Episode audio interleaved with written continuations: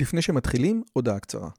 אם אתם אוהבים את הפודקאסט הזה, אתם כנראה אנשים ממש מיוחדים ומרתקים. אז אם בא לכם לפגוש עוד אנשים כמותכם, וגם אותי, וגם את רלי, אנחנו עושים מפגש עוקבים שלישי. ביום חמישי, בתאריך ה-9 למאי 24, בין השעות 7.30 ל-11.30, אנחנו הולכים לקיים מפגש עוקבים שלישי בבית שלי בנופים בשומרון. מה בתוכנית? מינגלין וכיבוד עם עוד עוקבים מרתקים כמוכם, הרצאה שלי, דיון לגבי הערוץ, ציור בסטודיו ובסוף קומזיץ ופיתות על הסאג'. הרשמה מראש היא חובה וניתן לעשות את זה בקישור שבתיאור הערוץ או לחפש את הלינק ביוטיוב. נשמח מאוד מאוד לראות אתכם. ועכשיו, לשיחה. If someone tells you there is no AI, ignore them. But if my guest today says it, you better listen. His name is Jaron Lanier, and he is a profound thinker and a pioneer in the world of digital technology.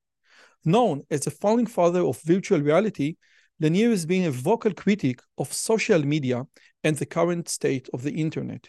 He is also an accomplished musician and writer who delves deep into the ethical and philosophical questions of our digital age. Mr. Jaron Lanier, thank you so much for coming today. How are you?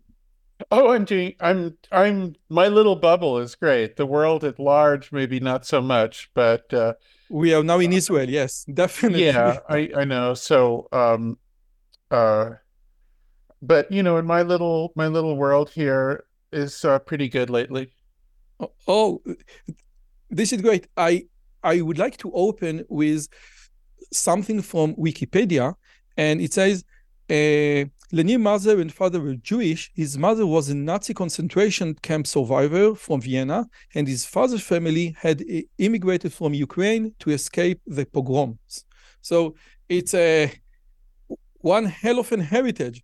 So uh, my yeah. first question: Have you ever been in Israel?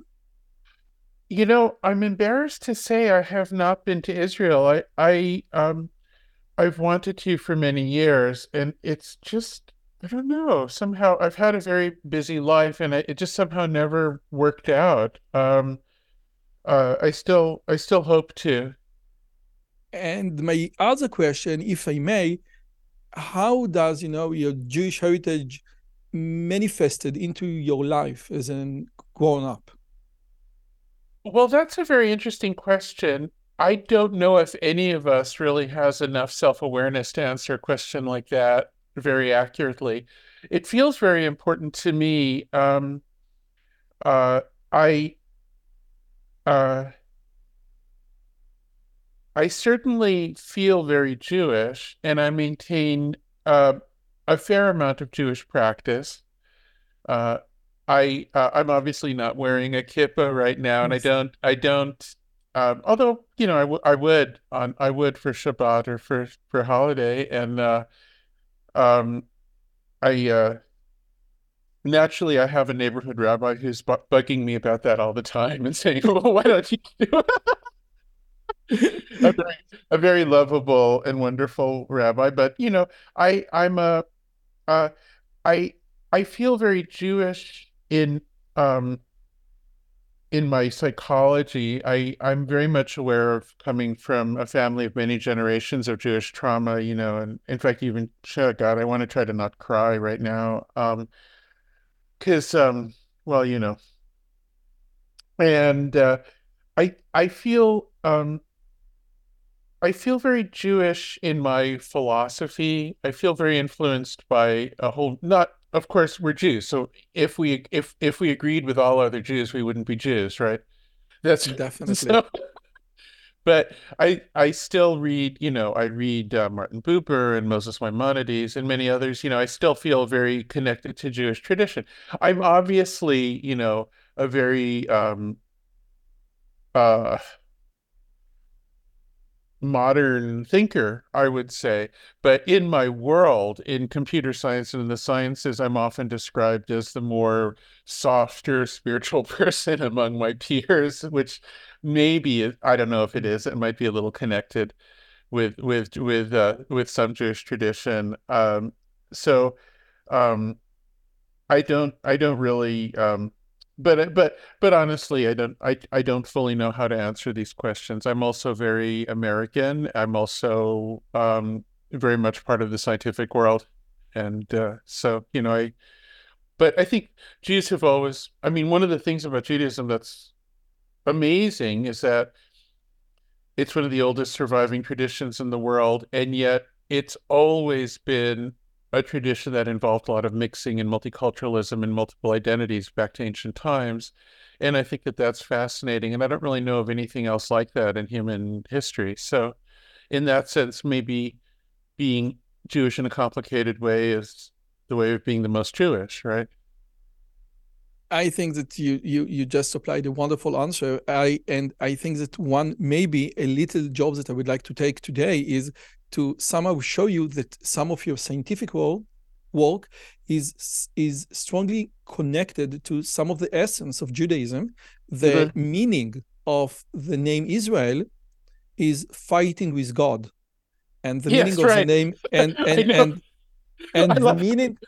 I, I, love that. I love that. Yeah. And by the way, the meaning of the of of the name Islam is submitting to God, and we rather fight with God than submit to God. And I think that right. some of your philosophical work uh, regarding, you know, AI, social social media is fighting with God, with some of the gods of the social media and and the AI. So maybe I know I uh, I, I have a friend who just recently discovered that she has a lot of Jewish heritage. She didn't know it before, and I told her what that means is she has to start arguing with God.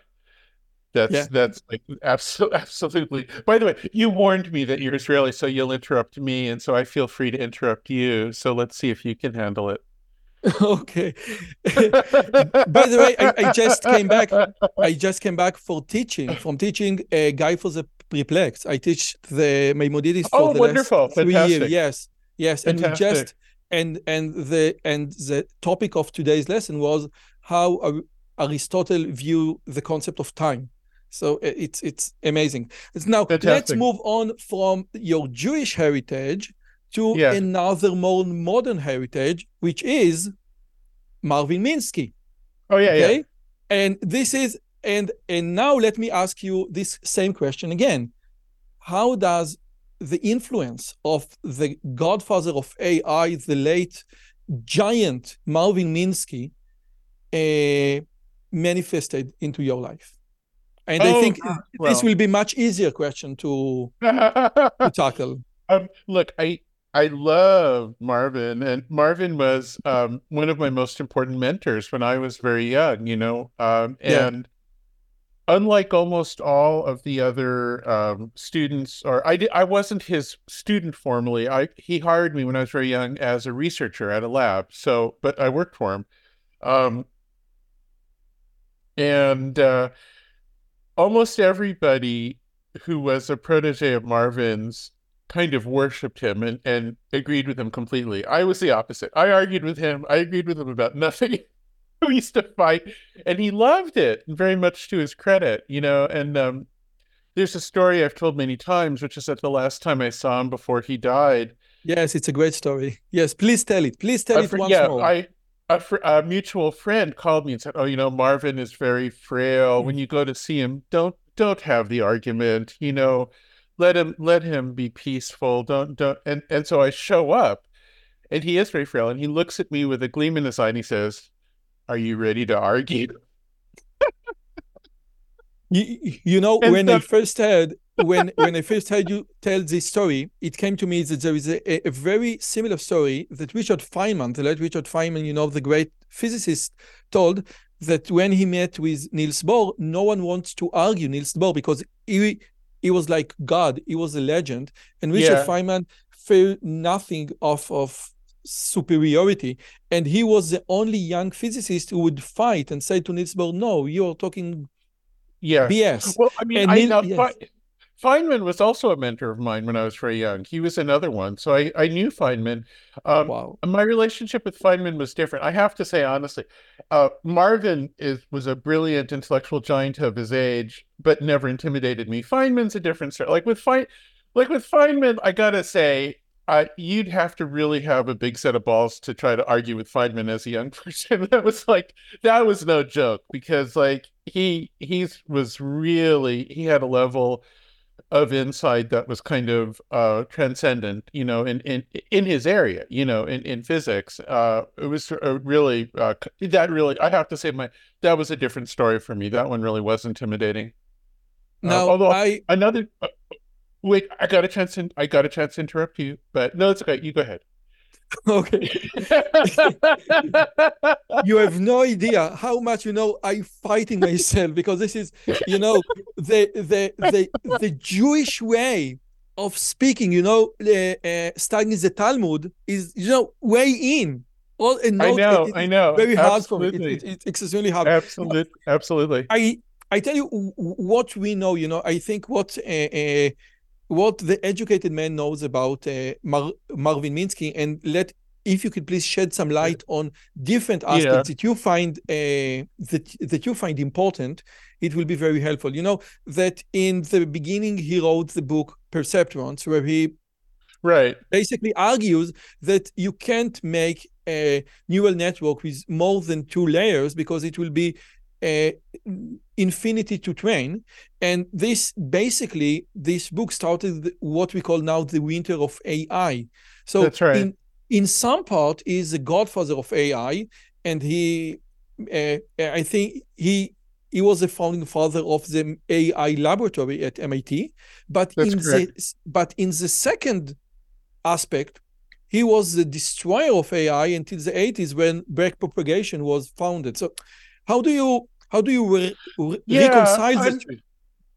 I mean, I I know a little bit more of that story than many people do, but I doubt I know all of it. Um, I can tell you, I can add my knowledge to this to the picture. Uh, I'm I'm sure it's not the end of the story. So what I know is that um, the story starts a little earlier with Norbert Wiener, and so Norbert Wiener is is perhaps not as well known today, but in the 1950s, he was considered one of the great intellectual giants and he was a celebrity in the world.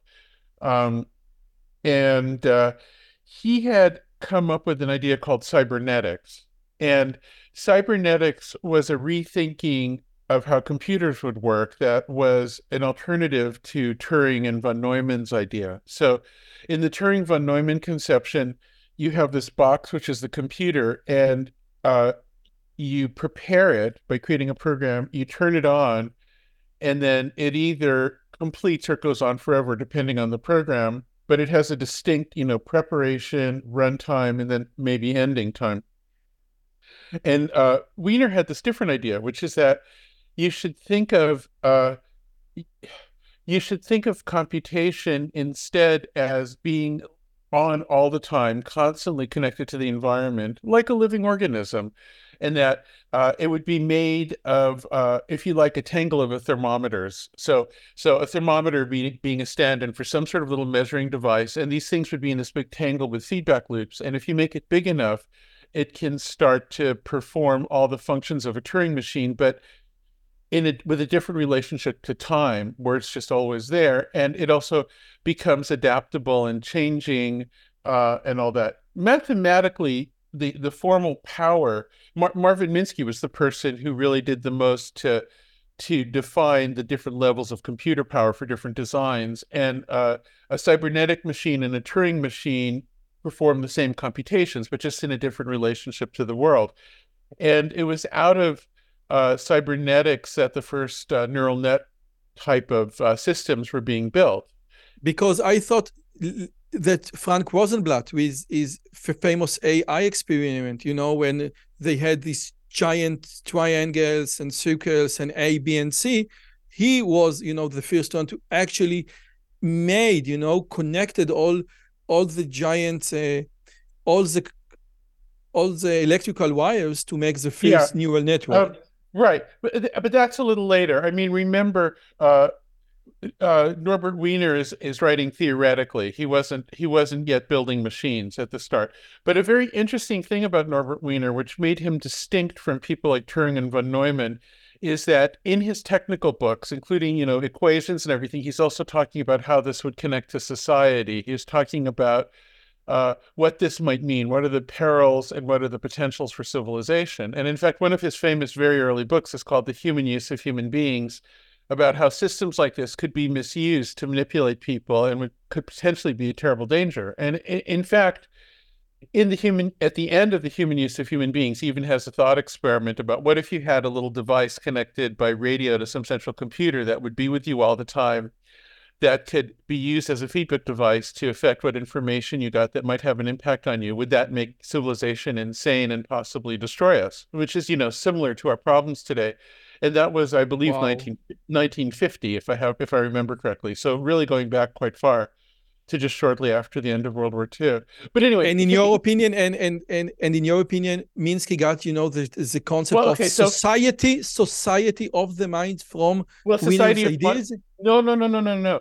So here's what happened. Here's what happened. Um, as I understand it, so I never met Norbert Wiener, but obviously I knew Marvin Minsky very well, as as well as a number of the other people from the same period. Apparently, there was a gigantic personality conflict Okay, people like Marvin Minsky and some of the others really did not like Norbert Wiener. uh, I mean, like seriously, I've heard him described as this incredible arrogant asshole. I've heard. Can I say that on your podcast? I don't know. Uh, I've heard him. I've heard all kinds of bad words used to describe him. I can't assess it. I don't know if he really was obnoxious to people. I just don't know. It's something I've heard. I think it's also possible that there was a lot of professional jealousy because at the time he was very famous. And so in the late 50s, uh, I think it was perhaps around 1958, there was a conference at Dartmouth University where the term artificial intelligence was coined, right? Uh, Marvin was there, uh, as were a lot of the other people. And um, artificial intelligence was in part initially understood as an alternate political camp opposing the cybernetics people who were uh, associated with Norbert Wiener. And so then this thing happened, which is this very stupid human thing, which is people form camps by association. So if Norbert Wiener's idea is immediately suggestive of making neural net type structures, then the artificial intelligence camp is going to be opposed to that. And uh, indeed, it's true that Marvin and Seymour Papert wrote this book called Perceptrons. Now, the thing about the thing about perceptrons is that there's an extremely important difference between saying that something can't be done perfectly and saying that something can't be done usefully. So, for instance, we can't calculate the circumference of a circle perfectly because we can't calculate all the digits of pi but we can calculate it as usefully as we'd ever need for any purpose, right? So the difference between perfection and usefulness is a really, really important difference. And so uh, they made that error in thinking, uh, perhaps even deliberately, to say, well, you can't do this other thing perfectly, so therefore don't even try. But of course, we now know you can do it usefully. Yeah, just a second, but but this is a great distinction. But perfectly versus usably. But in that time, when backpropagation wasn't founded yet or invented yet, it was basically not possible. It, it, was impossible to train a more than two layers neural network in a in a manageable time slot. Yes. Um, well, but that that to me is I, I think we've just said the same thing because to say you don't yet have an engineering technique to break through a problem is very different from saying that you never will, because there's a fundamental mathematical block. And there never was a fundamental mathematical block. And my recollection from the time when I got involved with this, which would have been in the late 70s, I guess, is that everybody knew that this was kind of fake. So, in other words, yeah, it's true that the techniques didn't exist yet, but also it's true that a mathematical proof that they would never exist was not present either, obviously. And but there was a, a sort of a community uh, pretend. Uh, there was a community uh, uh, ritual in which people acted as if there was a proof that the techniques could never come into existence, and and that was certainly based on a falsehood. Okay, so let's move on to the concept of AI because there is a great uh, AI series of lecture, and from MIT, uh, the guy was, uh, what's his name? Just a second. He's a very nice man. no, no, no. Patrick Winston. Patrick Winston. Yeah, yeah. Patrick Winston. And basically, you know, there is a lot of uh, we have uh, just oh here is a book. This is a great famous book, you know, by Norvig and and uh, and uh, Stuart Russell and Peter Norvig, and we have yeah.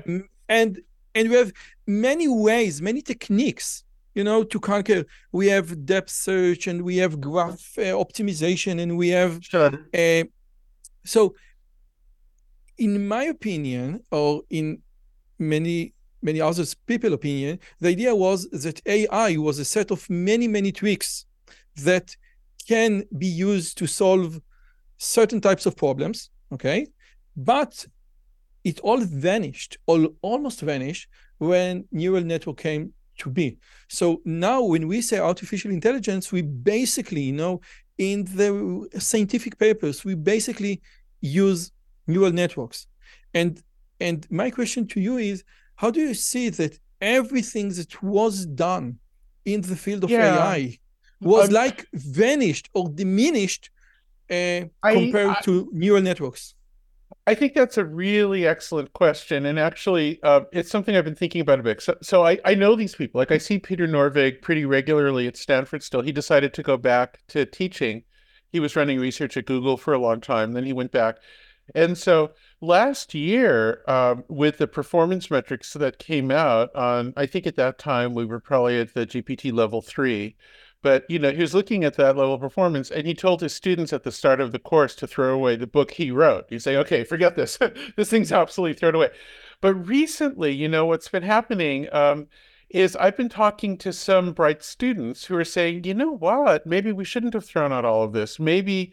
that's that's going too far and some of these things need to be brought back and remembered and maybe they need to be reused and recombined and we need to go through all of this and a lot of this stuff actually might be really good and I I suspect that they're correct. And so I'm actually um, I I actually one of my little projects is I want to introduce some of the older AI figures who think that all of that's gone obsolete to some of the recent students who are now interested in it again because I I suspect that we're going through a little bit of a very typical human uh, sequence where we say, "Oh, there's the revolution." We throw out the old. It's year zero. This is a Jaron. This is idolatry. Maybe, this is idolatry yeah. of idolatry. neural networks. This is idolatry of neural networks. But by the yeah. way, and we have yeah. many other examples. For example, you know, we have AlphaGo and AlphaGo Zero, where it's it wasn't just for the neural network. It it had many other AI components oh, like well, look, search trees, etc., etc., etc. It's not that, that the neural network is a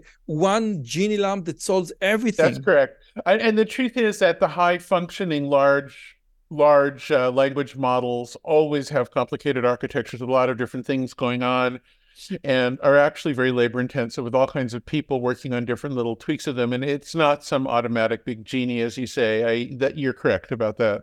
Yeah.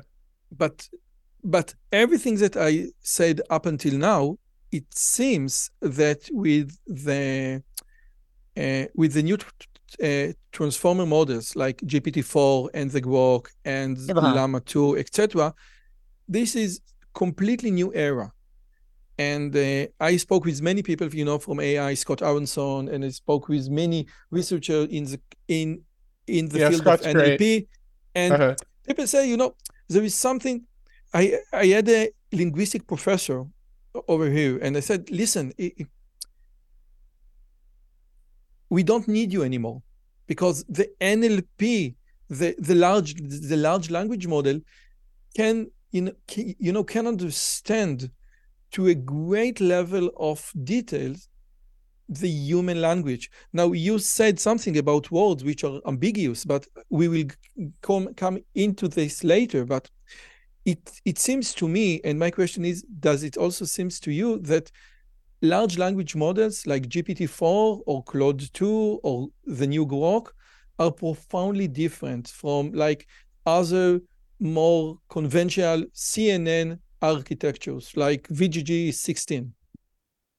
Well, okay, I want to break this question into two parts. Okay, because if the question is how should we feel, like what's our emotion, like should we I, my I have a different attitude towards these things than a lot of my colleagues.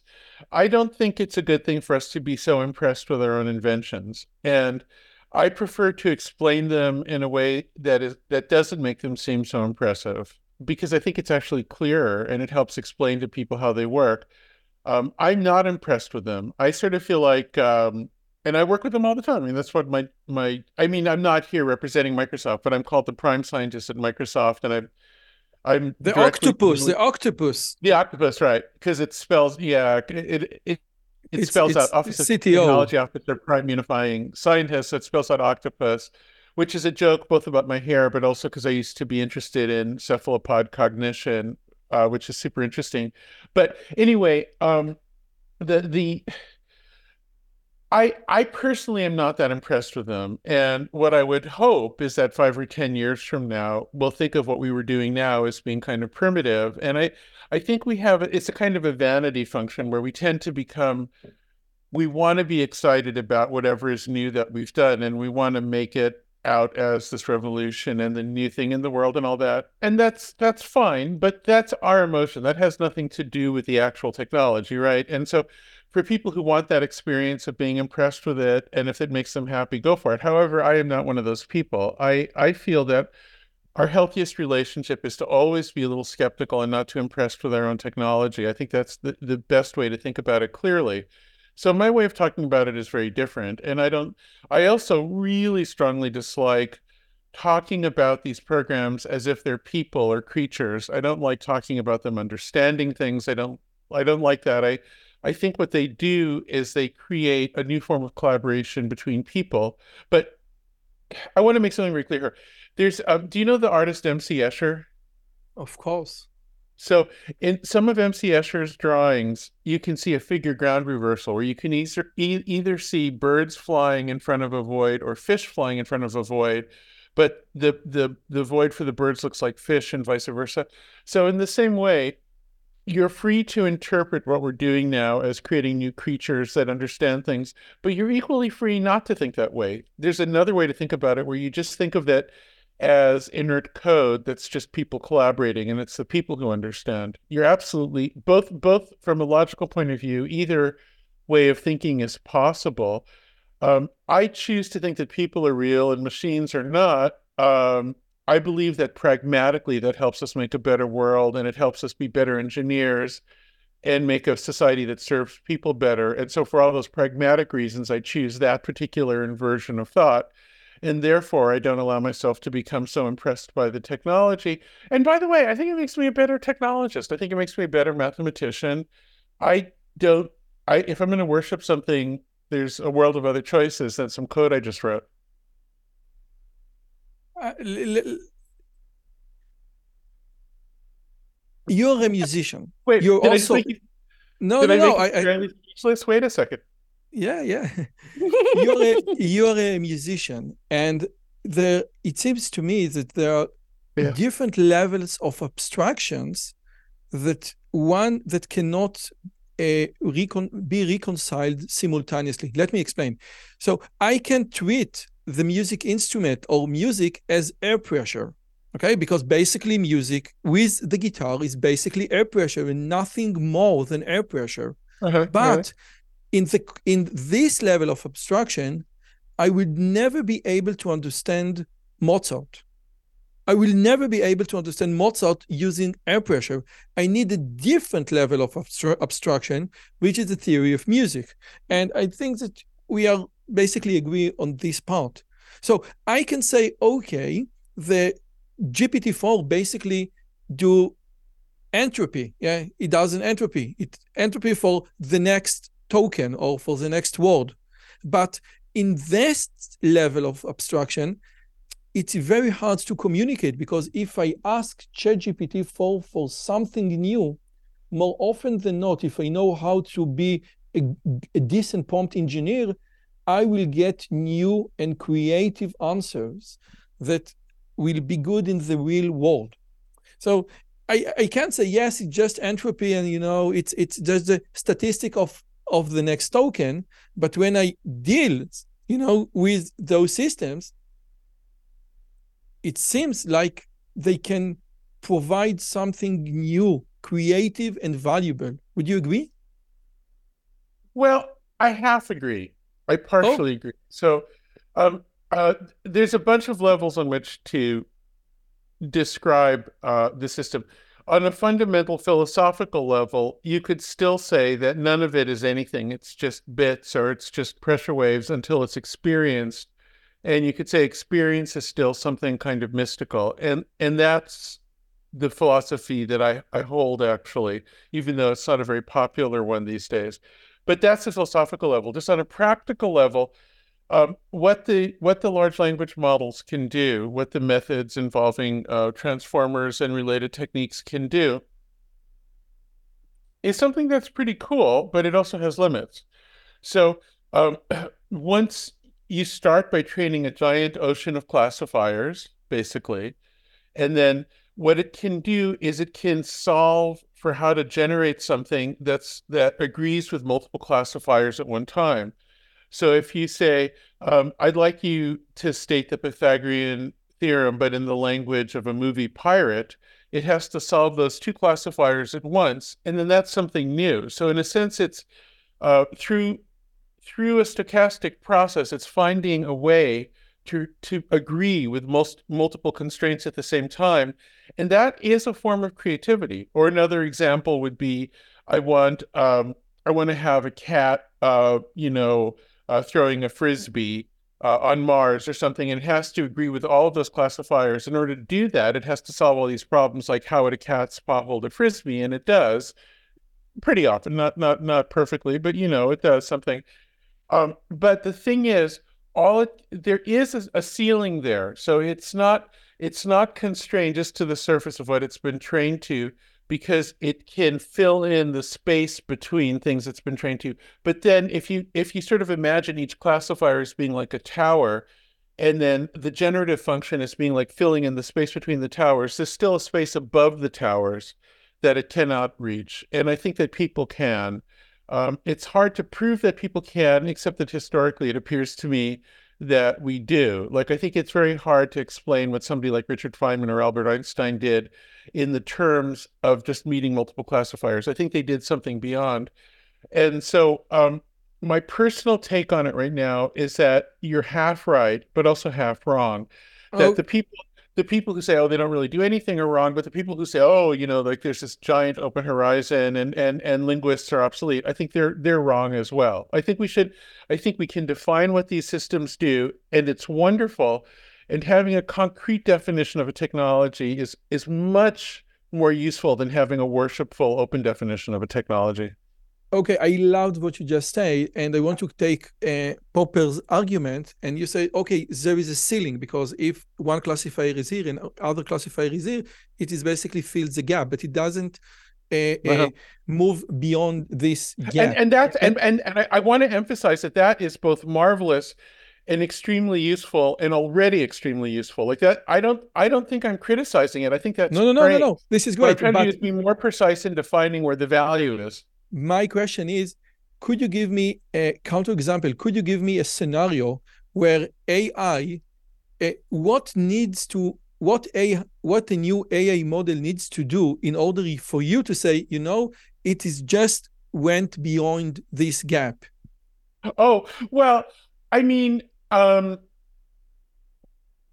for me, I that to me isn't a goal. Like, I mean, to me I don't define my goals that way. Like that to me is idolatrous, if you want to use those terms. And in fact, I've, I've specifically called it that in some in some papers uh, because the idea of of making AI better for its own sake, to me, like the only reason to do technology is to serve people, and uh, the, the reason to do science is to meet nature better, to understand nature better. But the only reason to do technology is to serve people. And if you're improving technology only for some sort of abstract idea that the technology itself deserves to be better, you're probably going a little crazy, and it, it's not a it's not a good way to approach things. So I, to me, that's not even a goal. I can't even answer that question because I don't I don't believe okay. in that framework. However, I do believe we need to improve what we're doing in a lot of ways. I'll give you an example. Um, since I also, you know, I've, I have a long history in the te- in the technology of virtual reality. Uh, I've also been interested in doing these prompt based generative methods for virtual reality where you can say what you want. And an interesting thing about that is if you do it for what we call mixed reality, where you're still seeing the real world and there's it's like augmented stuff. reality. Well, make okay, just in terms of the terms, I made up both virtual reality and mixed reality. And mixed reality existed for 10 years before augmented reality. And what happened is um, back in I think it was probably the 90s, there was an engineer at Boeing who was like a customer who called it augmented. We're like, you're the customer, it's augmented. But to me, mixed is still the more okay earlier and word that I like better. But anyway, whatever. I people everybody's always trying to rename things and I don't I don't really care. But but at any rate, the point is if you can walk around and you can say, well, could you please add um, three-dimensional directions around this device to help me repair this device because I don't even know what it is, but it looks broken. Okay, so if you can do that, and that's that's a very active kind of practical thing that we're doing now, you know, or, or try, trying to so that people have an easier time um, maintaining and repairing physical sites and whatnot. So if you can do that, an interesting thing is you're connecting the real world more to the large model.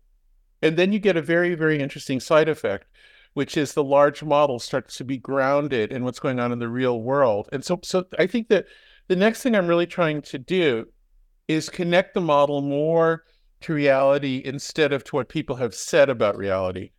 Okay, which is an important to me. That's an important distinction, and could, and I think could you please repeat the the last sentence? yes. All right. Right now, when we use large models to try to solve a problem, the model itself isn't directly connected to the problem. It's connected to what people have said about the problem, and that can be really good because you can find hidden opportunities or correlations between what people have said about a problem. So I'm not saying that that's useless at all. It's often very useful. However, if you can connect, if you can build a bridge between reality and the model, you have a much better chance of having what we call grounded uh, models, or you know, they're, they're they're connected to reality instead of just in the world of what people have said. And and that becomes much more useful and for a lot of practical situations uh, for engineering for problem solving. And i think moving to a more grounded approach is like uh, one of the major themes in my work lately. This is great. Wow. This is i i i just you know i the the the idea of uh, harnessing gpt or any other large la language model into the world of virtual reality it seems so well, so I mean, cool. it, for one thing, it's really fun because what I had always wanted for virtual reality back when I was very young, um, which is, you know, I mean, at this point, almost a half century ago when I was doing this, I, I, talked about a sort of a waking shared dream state where you could go in and get whatever you wanted and, and create, co-create these worlds with people.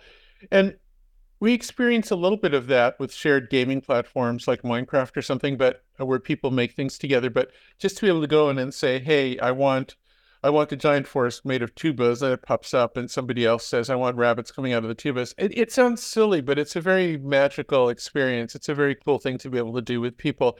But once again, uh, that's the fun side. There's a practical side um, which is uh, figuring out how to ground the, the models more in reality. So it, there's a funny blend between a kind of almost psychedelic art approach and then this very pragmatic approach of just trying to make the the models more um, uh, useful.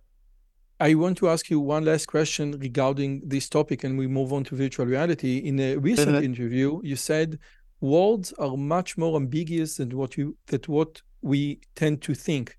And I thought that this is a brilliant idea. If you could please elaborate on this uh, idea, because again, you said that large language models are not connected to reality, they're connected to what people say about yeah, reality. Yeah. So I think that this distinction that, you know, the idea that words can be much more ambiguous than what we think is a very crucial idea to ponder about. Yeah, I mean, I I think one of the good things about um, this era of large models is it's helping us. I don't think it means we should fire all the linguists. In fact, I find that to be an abhorrent idea. I think we should hire more linguists.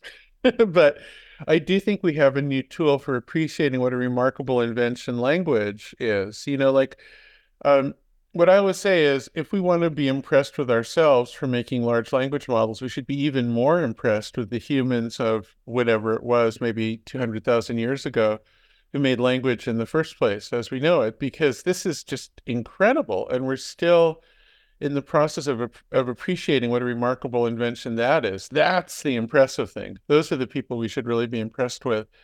And um, language is still mysterious. I mean, the fact that we can build large language models and they can function is amazing and an incredible reflection of what a thing language is, what a remarkable thing language is.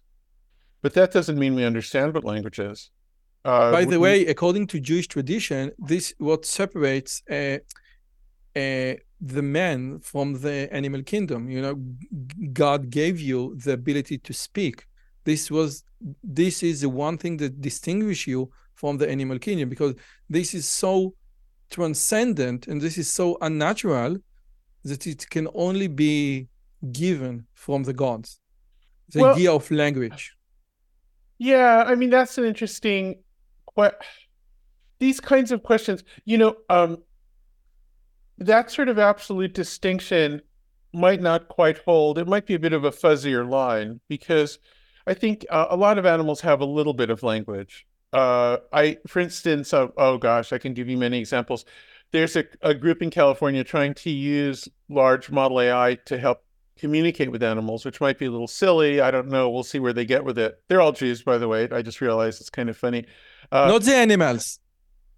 Well, the animals haven't told us. We don't know. I think uh, I, I, I, I, I, don't, I don't know how the animals would, would feel about Judaism, but uh, uh, the um, I have done some work with animals that were trained to communicate with a vocabulary. I did some work with uh, with a gorilla, and I've also done some work with elephants in, in a very different way. And I have funny stories about those, but we don't we probably don't have enough time for them. But I mean, I think I think there's some animals that can have a little bit of language. Uh, but I think certainly people have gone further with it. And there's some kind of a distinction there that's deeply important to us. And I think it's pretty far beyond our own understanding. I think I think what we do with language is wonderful. And language the funny thing is you can set down some words and then reread the words later and they can mean more than you realized at first, right? So this is why ancient texts are so interesting that you can read something and you can say, "Oh my god, there's like more in there than I knew." And possibly more than the people who wrote it knew you know and i so i think there is something astonishing about language um and it's but i don't want to i don't have all the answers about it honestly i i i don't i don't i think one of the really important things about being a scientist or being a rationalist that is often forgotten is a sense of humility that you can't be rational unless you develop an ability to talk about the limits of your understanding. You have to be able to say, okay, I'm really at the point where I don't know more. And that doesn't mean that you fall into weird superstitions or agree with, you know, the the flying saucer people or something. Uh, but but it does mean that you have to be able to accept a vacuum. You have to be comfortable with saying, you know, this is this is the edge of what I can talk about. And honestly, I'd like to push that edge further, but I don't want to just pretend or be false with you and pretend I know more than I do. Mm. It's a very difficult discipline, and people forget it. But it's I I, I want to try to hold on to that. Let me just recap what you just said. There is this is a pen, so I can uh, substitute this entity for the letter for the letters P E N, but something. So maybe the word book means more in in this context. So any word can be connected in very in many other sub connections that tend to a different level of understanding. This is basically what you say.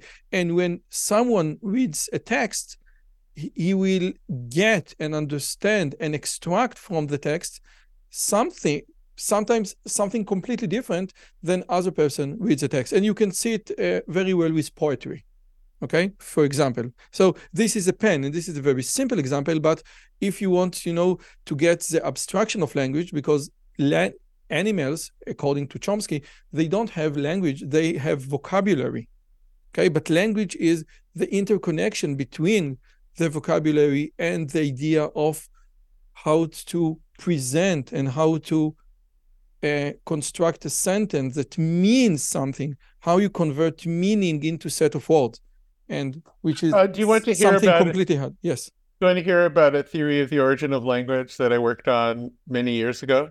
Yes, yes. So if you if you look at the human senses, uh, the one that has the oldest heritage is olfaction or or, or smell, which which predates multicellular life. I mean, it goes way way back. And now, if you look at the history of the olfactory bulb, the place where signals of smell are integrated into the central nervous system, it if you go back through the phylogenetic tree, it's moved around in the brain, but it bounces against the parts that we now associate with language processing. And there are many such parts. Now, if you look at most of the senses, they're primarily spectral, in that, for instance, with colors, you see you, you see frequencies of color, and you see frequencies of color, uh, you see multiple samples in space of different images too, but probably we got we we had only a one pixel camera originally, and then it got more pixels. Similarly with sound, we hear frequencies, right? But not with olfaction. With olfaction, we have a fixed number of molecules we can sense, and then we we sense combinations of them, and then in context with other sensory information. So it's combinat it's a combinatorial sense. The oldest sense is combinatorial, not spectral. And so uh, the interesting question is where smells the first words? Because you could say that when you sense a token, which is a given molecule through olfaction, and then you combine it, like for instance, the some of the odors for waste are essentially the same as for some kinds of cheese, and yet the context completely distinguishes them. So all of these individual tokens, because there's not so t- not too many of them, take on meaning both in combinations and in context with combinations of other input and settings. They're an awful lot like words. So there's a sense in which um, uh, smells might have been the first words, and that that's Oh. a, a theory I worked on with a partner at Caltech. Oh God, 30 years ago. But um, that kind of thing is interesting me, to me, which is to say, they might be statistically relational, they might be statistically combinatorial, but they're grounded. They're not strictly abstract either. And and so in that sense, the statistical connections with the large language models are really not the same kind that that govern words whether this thing about smells is correct or not which i don't actually know but i thought you might find it interesting. Yes, you know, in in in, in smell is something you know that in fast in Yom Kippur, yeah, it it Isn't it? you, you, you can't eat, but you can't sm- but but you can't smell because smell is yes it- because smell is something from beyond in uh, Mhm. ancient Jewish tradition. Okay, now uh, with your permission, let me uh, move on to the idea of you know being the founding father of virtual reality is a is a heavy title. Now, uh, the idea is in you know I I watched Randy Pausch last lecture. He was a researcher and uh, randy was randy was a super lovely person and we miss him a lot and Yeah. he yes he was wonderful. And so and ever ever since what what what Randy did in Disney Imagineering with Aladdin and then we had Oculus and then we had Oculus 2 and Microsoft they had HoloLens it seems that virtual reality didn't catch up. It wasn't you know even Microsoft Kinect was much better a success story than the world of virtual reality. I, for some reason, people didn't want to wear this giant mask and be yeah a, a, a- a- a disconnected from the real world. And my question is, do you see it the way I I see it? And would you say that the new metaverse, or like uh, Mark Zuckerberg presented to uh, Lex Fridman recently, change uh, change the story? Uh, well, I didn't see Zuck on on uh, on his sh- on on the Fridman show, uh, so I can't comment on that. Um, it's unquestionably true that uh, virtual reality, or whatever you wish to call it, hasn't taken off in the same way that smartphones or more recently GPT or type programs have taken off. Um, I I have had a lot of thoughts about that, and uh, I I've always felt that the way it's been commercialized has missed the point a little bit and has often been um, incorrect, you know. And uh, of course, the only way to know if I'm if I'm right is if somebody does it the way I think it should happen, and then it suddenly works, and they can say that it I was, was right. a solution in the search for a problem, yeah, and not so a problem me, in the search for a for for a solution. I think what what happened was um, there were some technologies that were extremely successful, like back in the in in the 80s, let's say, having personal PCs was successful. And then early in the century, having smartphones became very successful. And so people are saying, well, what's the next big thing? And the next big thing is everybody's going to be walking around with these things on their head. But I always thought that that was exactly the wrong way to think about virtual reality because virtual reality is not I mean, it gets, if you think of it as something you're in all the time, it just starts to be an inferior reality. I mean, there's something a little dumb about that. What I think we should think about it as is as an occasional, very special thing that you really enjoy. So, for instance, one you might say, I'm going to start a factory for bread, or you might say, I'm going to start a business for wine. And they're two very different kinds of businesses because bread, everybody buys every day it's massive, it's it's constant, it's everywhere, it's universal. Wine is a little more unusual. Hopefully you're not drinking wine all day long every day. It's a special thing and you want to enjoy it. You want it to be good quality and it's a different kind of thing. Wine is still a very good business. It's not that bread is a better business than wine. It might be that wine is a better business than bread, but they're very different types of businesses. And I feel that people are trying to sell virtual reality as bread when it's really wine you know? And so i think that they've really made a mistake that way. I think what it should be is a special occasional luxury thing. Um, i think the, the social aspect of it should be emphasized more.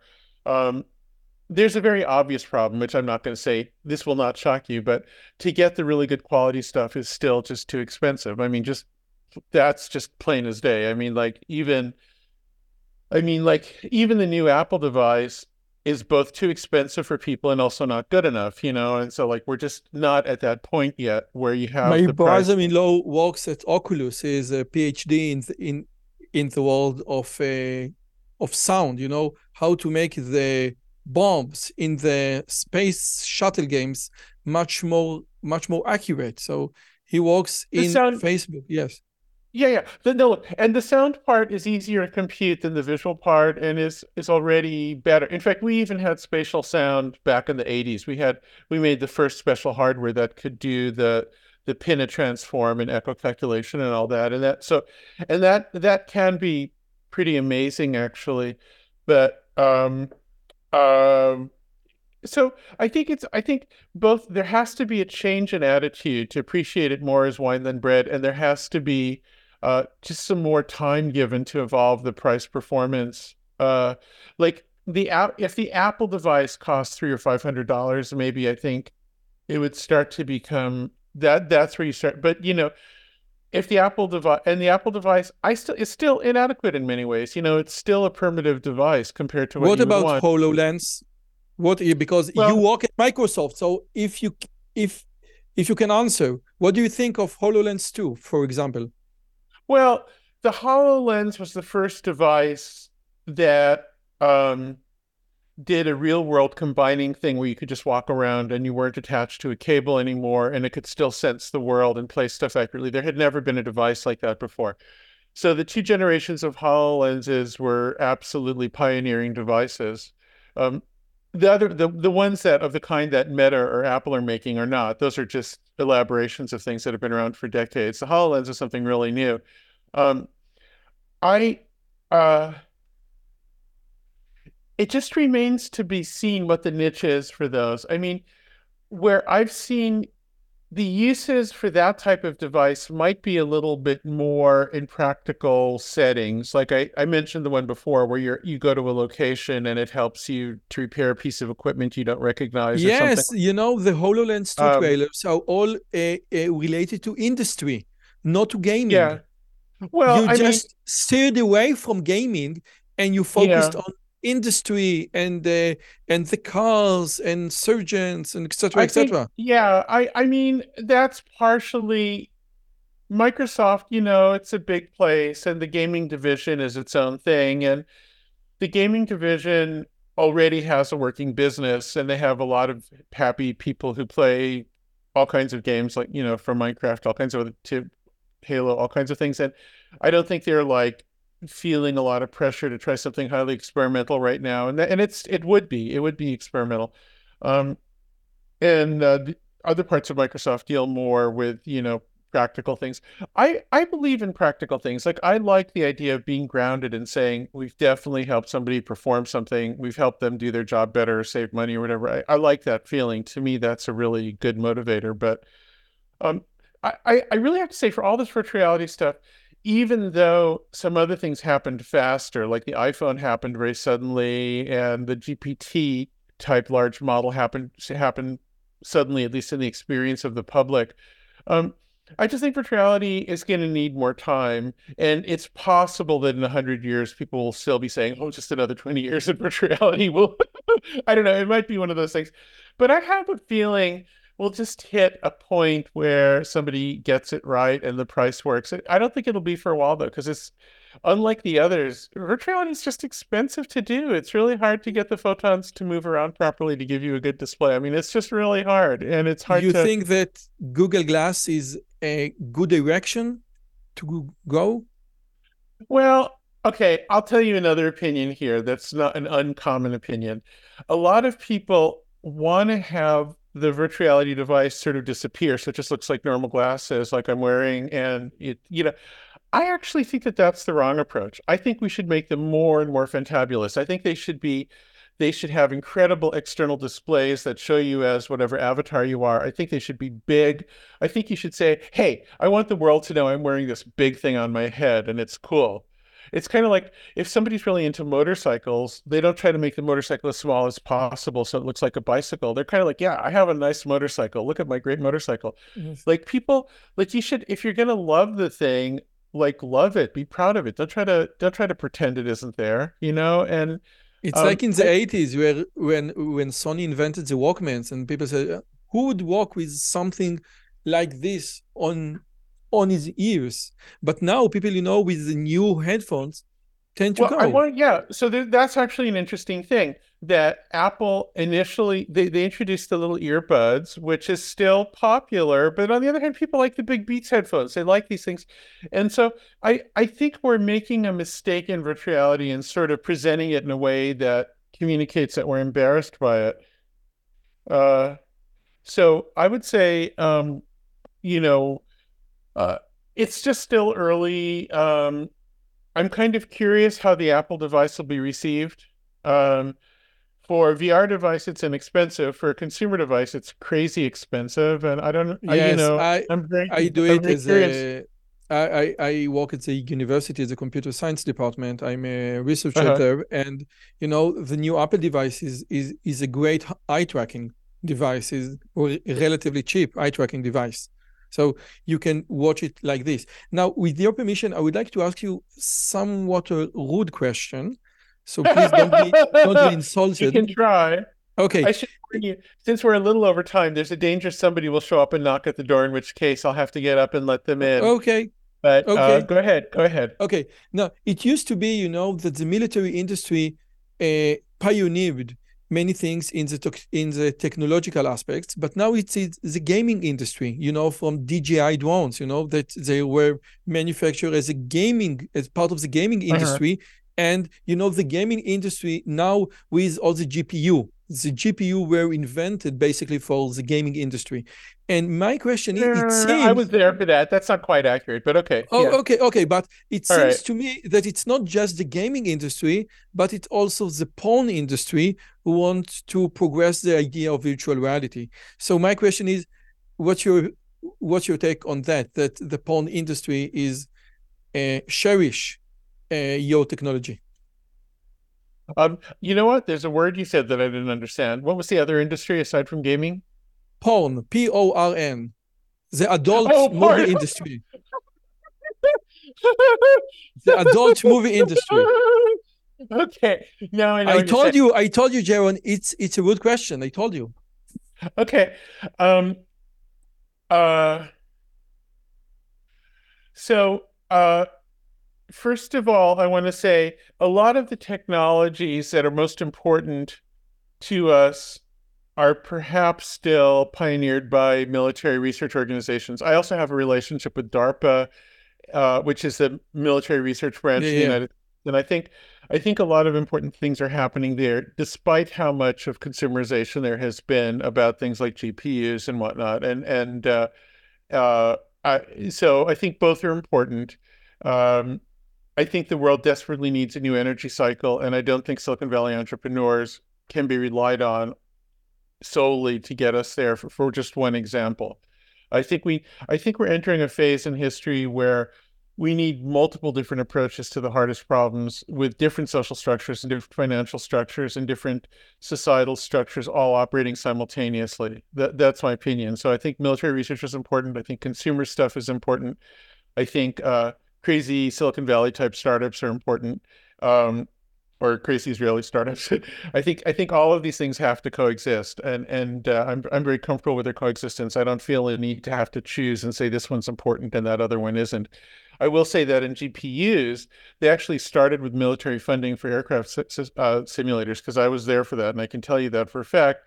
And even today, uh, like um, just to grow to grow the use of GPT style programs, we're having to make new ones because the ones from the gaming mm-hmm. industry aren't as good as they need to be. So that's you know, it's it's not that simple. But in terms of porn, um, oh gosh, that's a complicated topic because it has so many dimensions. Uh, some and... which related to your book. Why do you need to quit social media? Because basically, the idea is with porn or with a virtual reality porn is that you are disconnected from the real life.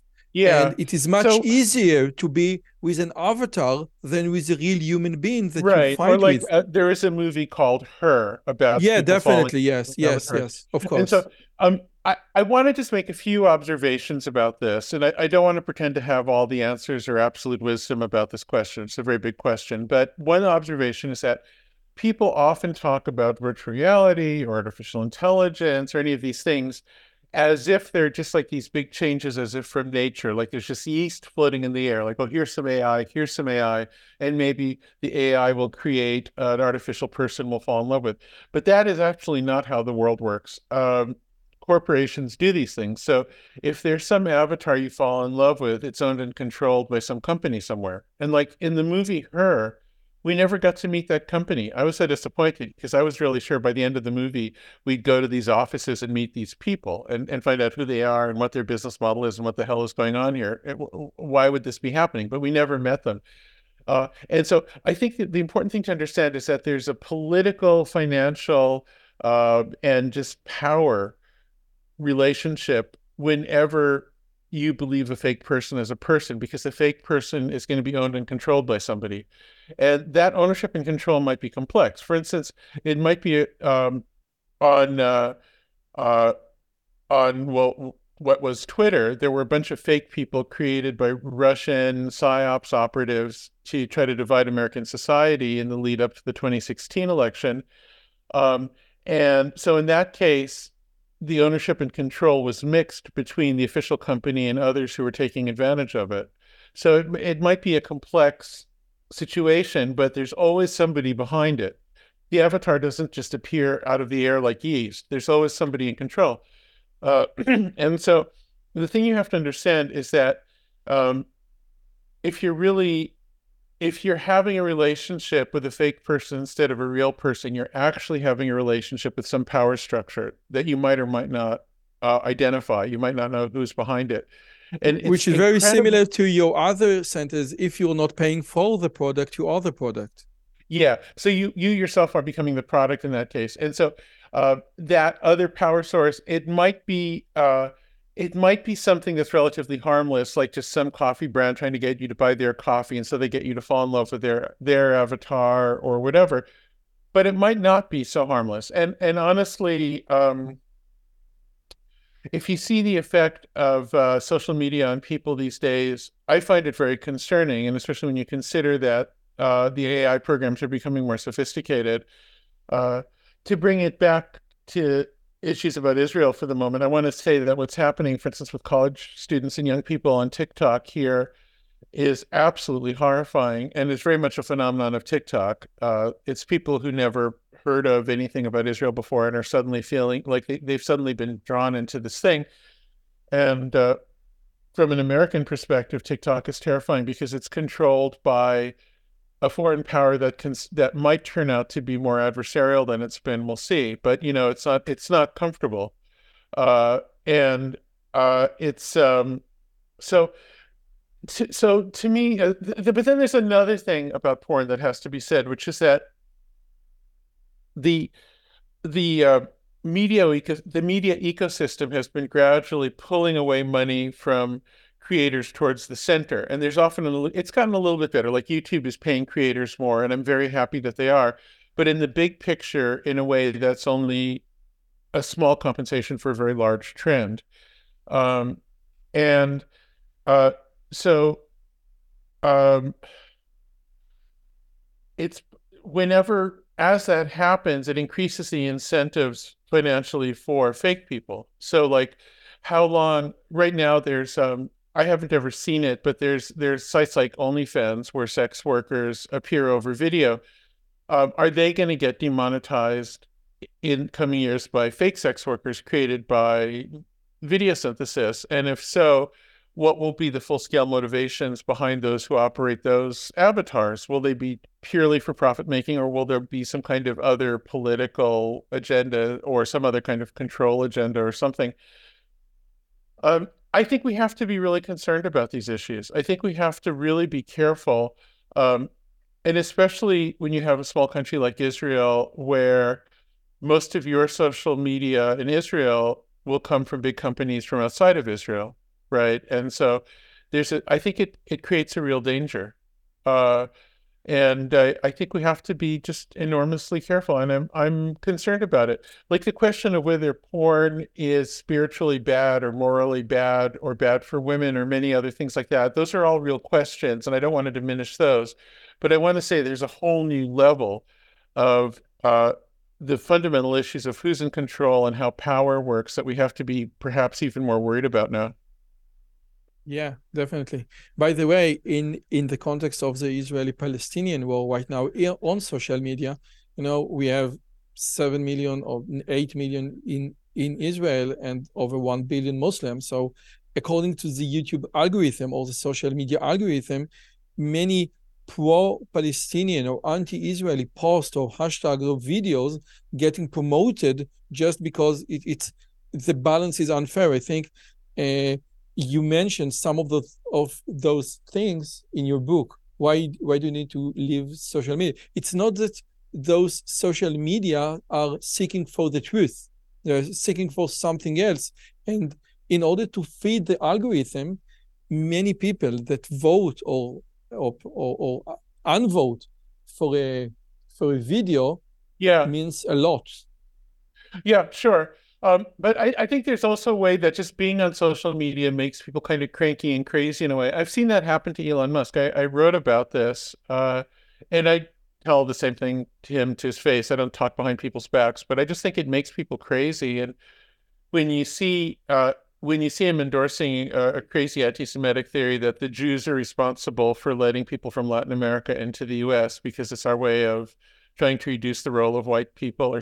I don't know what it's. It's like so the anti-Semitic theories are so crazy that you can't really state them because they don't make sense. But the point is, I'm pretty sure that four or five years ago he wouldn't have endorsed something like that. But when you become cranky, these crazy ideas just become easier to take in, and in the moment they kind of seem, oh yeah, yeah, the Jews are doing that, yeah, and it's like it's stupid, it's stupid. But when you get into the cranky paranoid mindset, you can get drawn into it. And I believe that's what's happened to him and many others and it is much more related to Twitter than YouTube, yes, because it, it the idea that you need to encapsulate your entire being into, I don't know, like 100 uh, characters. So I I don't well, know what the yeah, limit I on. Mean, yes. Um, if I was going to rank them in terms of how bad they are in general for human beings, um, including Jews, and for that matter, Muslims. You know, I don't I don't think these are really good for anybody in the bigger picture. They might feel better for somebody in the moment, but I think in the longer term they're not. Um, right now, I'd say TikTok is the worst, and um, I have theories about what's going on with TikTok. But the problem is, if you state them, they're almost like the paranoid theories that you know people become prone to from using them. So I'm just going to keep my mouth shut for now. But I think we might discover at some point that uh, people have been using TikTok experimentally to see what they can achieve, and some of what's going on related to the current conflict might be might in part reflect some of those experiments actually. Um, because uh, let's say if you can show, if you can get kids in the West to act as they have around the current conflict in the Middle East, maybe that's a threat that you could do the same thing should there be a conflict around Taiwan in the future, as an example. So I think, I mean, I think there are some dimensions like that that might be relevant, but I don't. Yeah, once again, I don't want to become one of the paranoid people I'm criticizing, so it's mm-hmm. very hard to say. We're, we are living in a world of uncertainty since these things are opaque. Um, in terms, so I, I currently would rank um, TikTok as the worst one, especially because of the hold it has on young people in many places. Um, I would rank X as the second worst because it's it's it's on it's run by one person who's not driven by commercial concerns. If X was really driven by commercial concerns, it would be a much better a much better uh, platform. Uh, but instead, it's being driven by b- bizarre psychological concerns, which it in turn has made worse, and it's become really poisonous. Uh, so so, so may I may I also assume that you find the new AI Grok, you know, the new Twitter AI, much more dangerous than uh, more safety con- uh, conventional AI models? so far, okay. Um, I I'm not here representing Microsoft or OpenAI, and I don't. I have to really be clear about what hat I'm wearing. Um, I have had some open and public conversations. I, if I were running the world, I would add some different approaches to safety and whatnot, and, and fairness to to what we've been doing. But we have been doing a lot, and I do want to point out that so far um, at least our stuff, at least the GPT stuff, um, has been a lot better than it might be. And then, of course, people say, well, does that, what does that do about the others from the other companies? I mean, I don't know. We'll see. I mean, uh, I, uh, uh, we have something of a limited clock here in the United States. We have to hope that we don't have a complete loss of any connection to reality before the next election. And that's very soon. And I'm quite concerned about it. Um, we already have a problem of that kind that's pretty bad. Um, I mean, um, but I so far we've avoided having anything too terrible happen through the GPT systems, and that's been through a lot of deliberate effort. And I, I hope that that will continue to be the case. I beg to differ in in one aspect, and would like to ask you what do you think? Uh-huh. Because when I asked GPT about the massacre in October 7, the idea was that, uh, and you know, I, I, I used the Bing browsing option.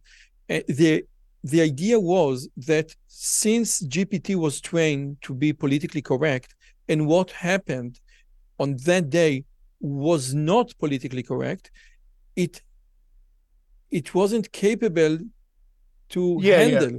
those I, reality because sometimes I, reality we will not be right. politically no, correct. Mean, I'll tell you. I'll, I I um I have to agree with you, and that's that's uh a very disturbing example, and you're quite correct.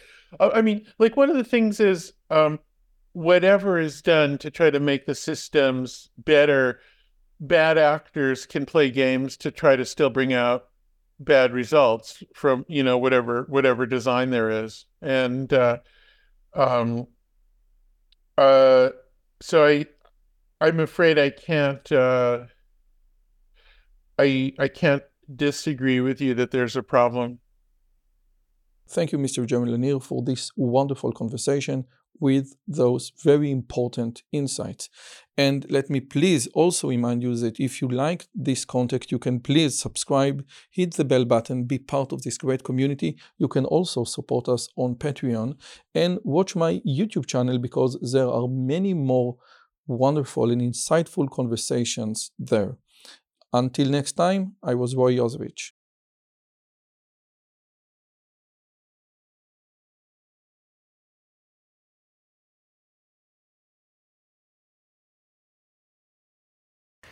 אם הגעתם עד לכאן, מגיע לכם כל הכבוד. אז תנו לי להגיד לכם שלושה דברים קצרים. הדבר הראשון, אם שמעתם משהו בשיחה שמעניין אתכם, שאתם רוצים לקחת הלאה, פשוט ספרו אותו לאנשים אחרים.